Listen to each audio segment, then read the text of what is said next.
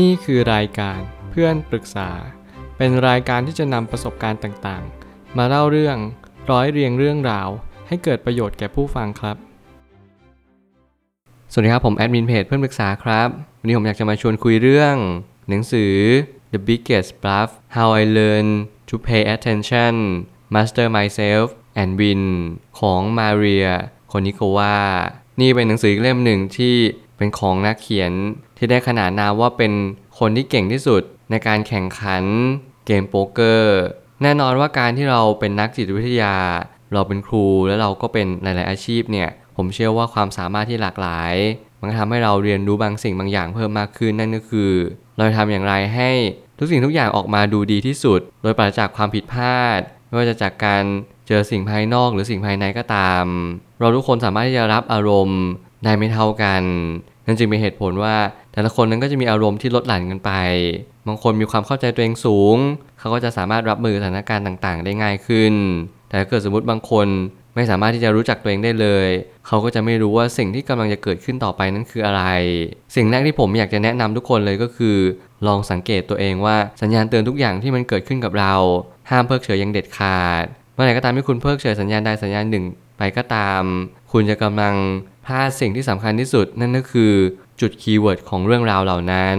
สัญญาณทุกสัญญาณกำลังบ่งบอกเป็นทิศทางเดียวกันว่า นี่กำลังเป็นสิ่งสิ่งนี้ และนี่กำลังเป็นสิ่งสิ่งนั้น เรียนรู้มันให้ได้ก่อนที่มันจะสายเกินไป สิ่งเหล่านี้มันสำคัญมากในเกมการแข่งขัน รวมไปถึงการใช้ชีวิตเช่นเดียวกัน ผมไม่ตั้งคำถามขึ้นมาว่า เมื่อเราสังเกตเก่งแล้ว เราก็จะมีความสามารถเพิ่มขึ้นอย่างมหาศาลนั่นก็เพราะเราจะรู้ว่าการเปลี่ยนแปลงเพียงหนึ่งย่อมส่งผลต่อหลายสิ่ง ถ้าเกิดสมมติเราเรียนรู้สิ่งเหล่านี้นั่นก็คือเหตุย่อมตรงกับผล มีผู้คนมากมายกำลังโฟกัสไปที่ผลลัพธ์ จนลืมสาเหตุที่แท้จริงว่า สาเหตุที่แท้จริงของชีวิตนั่นก็คือ เราจะทำอย่างไรในชีวิตให้มีความสุขมากยิ่งขึ้น โดยให้เราหลงลืมไปว่าสาเหตุที่แท้จริงนั่นก็คือ เราจะกำลังหลงผิด และคิดตามหาความสุขกันอยู่หรือเปล่า ถ้าเกิดสมมุติว่าความสุขมันไม่ใช่สิ่งที่ต้องตามหาล่ะ นี่คือสิ่งที่ผมพยายามตั้งคำถาม เพื่อย้อนกลับคำถามเดิมว่า ในท้ายที่สุดแล้วเรากำลังตามหาความสุข เพียงเพราะเรารู้จักมัน หรือเพราะเราตามหาความสุขเพราะเราไม่รู้จักมันกันแน่เราต้องย้อนกลับไปถามอีกคำหนึ่งว่าแล้วถ้าเราไม่รู้จักมันเราจะเจอมันได้อย่างไร สิ่งหนึ่งที่เราต้องชัดเจนกับตัวเองนั่นก็คือ พยายามรู้จักสิ่งสิ่งนั้นอย่างแท้จริง เรียนรู้พินิจพิจารณา แล้วก็เข้าใจสิ่งสิ่งนั้นก่อน ก่อนที่เราจะตามหาสิ่งใด ถ้าเกิดสมมติว่าเราไม่เข้าใจพฤติกรรมสิ่งเหล่านี้ เราก็จะไม่สามารถเอาชนะผู้คนได้เลย สิ่งหนึ่งที่สำคัญของชีวิตนั่นก็คือ ทุกคนมีเหตุผลในการมีชีวิตอยู่ไม่เหมือนกัน แต่แล้วการที่เราเรียนรู้สิ่งเหล่านี้มันทำให้เราเข้าใจได้ว่า ทุกอย่างมันจะมีช่องทางให้เราเดิน แล้วก็มีช่องทางให้เราไม่สามารถเดินไปได้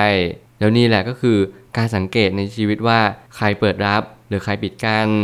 นี่แหละคือความเป็นจริงของชีวิต การตัดสินใจเนื่องด้วยประสบการณ์จากอดีต มันจะเป็นตัวหล่อหลอมให้เราเก่งมากยิ่งขึ้น ซึ่งเราจะได้ฝึกฝนการตัดสินใจด้วยถ้าเราทำซ้ำการทำซ้ำเนี่ยมันก็เป็นการฝึกฝนตัวเองไปมากยิ่งขึ้น ใครหลายคนที่หลงลืมการทำซ้ำผมอยากแนะนำให้คุณทำซ้ำต่อเนื่องไปเรื่อยๆ ในจุดที่เหมาะที่ควร แน่นอนความผิดพลาดนั้นเกิดขึ้นอยู่แล้วเป็นประจำ ใครที่ไม่คุ้นชินกับความผิดพลาด เขาเหล่านั้นก็จะไม่สามารถรับรู้ได้เลยว่า สิ่งเหล่านี้ไม่สามารถที่จะเปลี่ยนแปลงอะไรได้เลย นอกเสียจากการที่เรา ไม่เข้าใจความจริงอยู่ข้อหนึ่งว่า เพราะว่าต่อให้คุณมีความคิดหรือมีแบบแผนในชีวิต สมบูรณ์สักเพียงใด ความไม่แน่นอนนั้นก็ย่อมเกิดขึ้น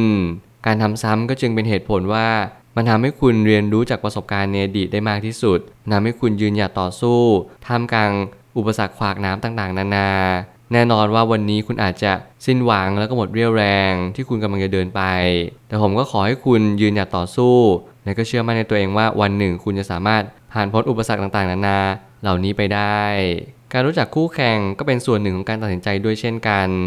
การทำความรู้จักดูเหมือนว่ามันอาจจะไม่มีผลต่อชีวิต แต่นั่นคือตัวชี้ขาดอนาคต ถ้าเกิดสมมุติว่าเราอยากที่จะรู้จักสิ่งสิ่งหนึ่งแท้จริง แน่นอนเราต้องเข้าไปหาสิ่งนั้นก่อน ไม่มีสิ่งใดที่จะอยู่ดีเข้ามาหาเราเราก็รู้จักสิ่งนั้นโดยละเอียดถี่ถ้วน บางครั้งเนี่ยเราก็ต้องย้อนกลับมาถามตัวเองว่า เราจะรู้จักความจริงได้อย่างไร ถ้าเกิดสมมติเราไม่เพ่งพิจารณาไปในความเป็นจริง การรู้จักคนคนหนึ่งก็เช็คเช่นเดียวกันนั่นก็คือ เราต้องทำความรู้จักกับเขา พยายามสังเกตเขาเหล่านั้นว่า เขาเป็นคนแบบไหนในชีวิต เขาเรียนรู้อะไรมากขึ้นในชีวิตประจำวันหรือเปล่า เขาสามารถที่จะเข้าใจได้ไหมว่า วันนี้คือสิ่งที่สำคัญต่อชีวิตเขาอย่างไรววันหนึ่งที่คุณตั้งคำถามคุณก็จะตระหนักรู้ พอสักระยะหนึ่งคุณก็จะตกผลึกตามมา นี่แหละคือกระบวนการที่การที่ทำให้สิ่งสิ่งหนึ่งเกิดขึ้น มันก็ต้องเริ่มจากการที่คุณ เริ่มเข้าไปค้นหามันเสาะแสวงหาสิ่งสิ่งนั้นก่อน ไม่ใช่อยู่ดีๆคุณจะรู้จักสิ่งสิ่งหนึ่ง โดยขาดการพินิจพิจารณามัน โดยอย่างสิ้นเชิง นี่แหละคือความผิดพลาดของคนหลาย ๆ คนที่บางครั้งเรารู้จักคนใหม่ ๆ บางครั้งเรากำลังลงเกมการแข่งขัน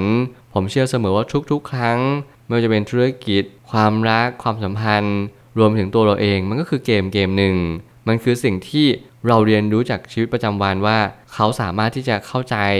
เราเนี่ยสามารถจะเข้าใจสิ่งเหล่านั้นได้จริง ๆ หรือเปล่า มันไม่ได้มีใครที่จะชนะเกมนี้ได้ตลอดแน่นอนเราเป็นผู้แพ้บ้างบางครั้ง หรืออาจจะเป็นผู้แพ้ในช่วงเริ่มแรกตลอดเวลาแต่พอผ่านไปสักพักหนึ่งพอเราเรียนรู้สิ่งเหล่านี้มากขึ้นเราก็จะเก่งมากขึ้นนี่ก็จะเป็นสิ่งที่สำคัญ ในการที่เราต้องรู้จักอีกสิ่งหนึ่งก่อน แม้ว่าการชนะการแข่งขันจะเป็นสิ่งที่ยาก แต่สิ่งที่ยากกว่านั้นคือ เราจะชนะตัวเองได้อย่างไรในทุกๆวันเพราะมีหลายคนหลงลืมไปว่า การชนะตัวเองเป็นสิ่งที่สำคัญกว่า เมื่อการชนะตัวเองเป็นจุดเริ่มต้นที่สำคัญยิ่ง ผมก็เลยอยากที่จะบอกทุกๆ คนว่า การชนะสิ่งอื่นเนี่ยมันก็สำคัญไม่แพ้กัน แต่การชนะตัวเองมันเป็นยอดของความสำเร็จ นั่นหมายความว่าถ้าเกิดสมมติ คุณเอาชนะตัวเองได้ คุณจะรู้สึกว่าการเอาชนะตัวเองเนี่ยเป็นสิ่งที่ยากอย่างยิ่ง แม้ว่าคุณจะมีความสามารถมากมาย มีความคิดที่เลิศอย่างยิ่งแต่การที่คุณเรียนรู้สิ่งเหล่านี้มันก็ทำให้คุณ ได้เข้าใจว่า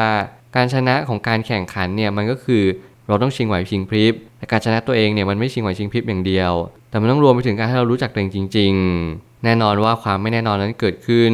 และแน่นอนว่าสิ่งต่างๆที่มันกำลังเข้ามายังชีวิตของเรา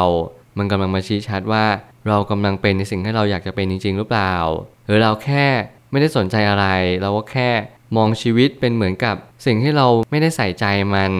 เมื่อเราปรับมุมมองต่อชีวิต เมื่อเราปรับมุมมองว่านี่คือสิ่งที่เราต้องเอาชนะให้ได้ พลังใจมันจะมา มันจะสามารถที่จะตระหนักรู้ได้เลยว่า เรานั้นไม่สามารถที่จะยืนหยัดต่อสู้ได้ถ้าเราไม่มุ่งมั่นปรารถนา ต่อสิ่งสิ่งนั้นอย่างแท้จริง สุดท้ายนี้เราจงใส่ใจในสิ่งที่ควรใส่ใจ แล้วเราจะได้เรียนรู้จากทุกสิ่งตรงหน้านั้น หากพวกเราไม่สามารถเรียนรู้สิ่งใดได้เลย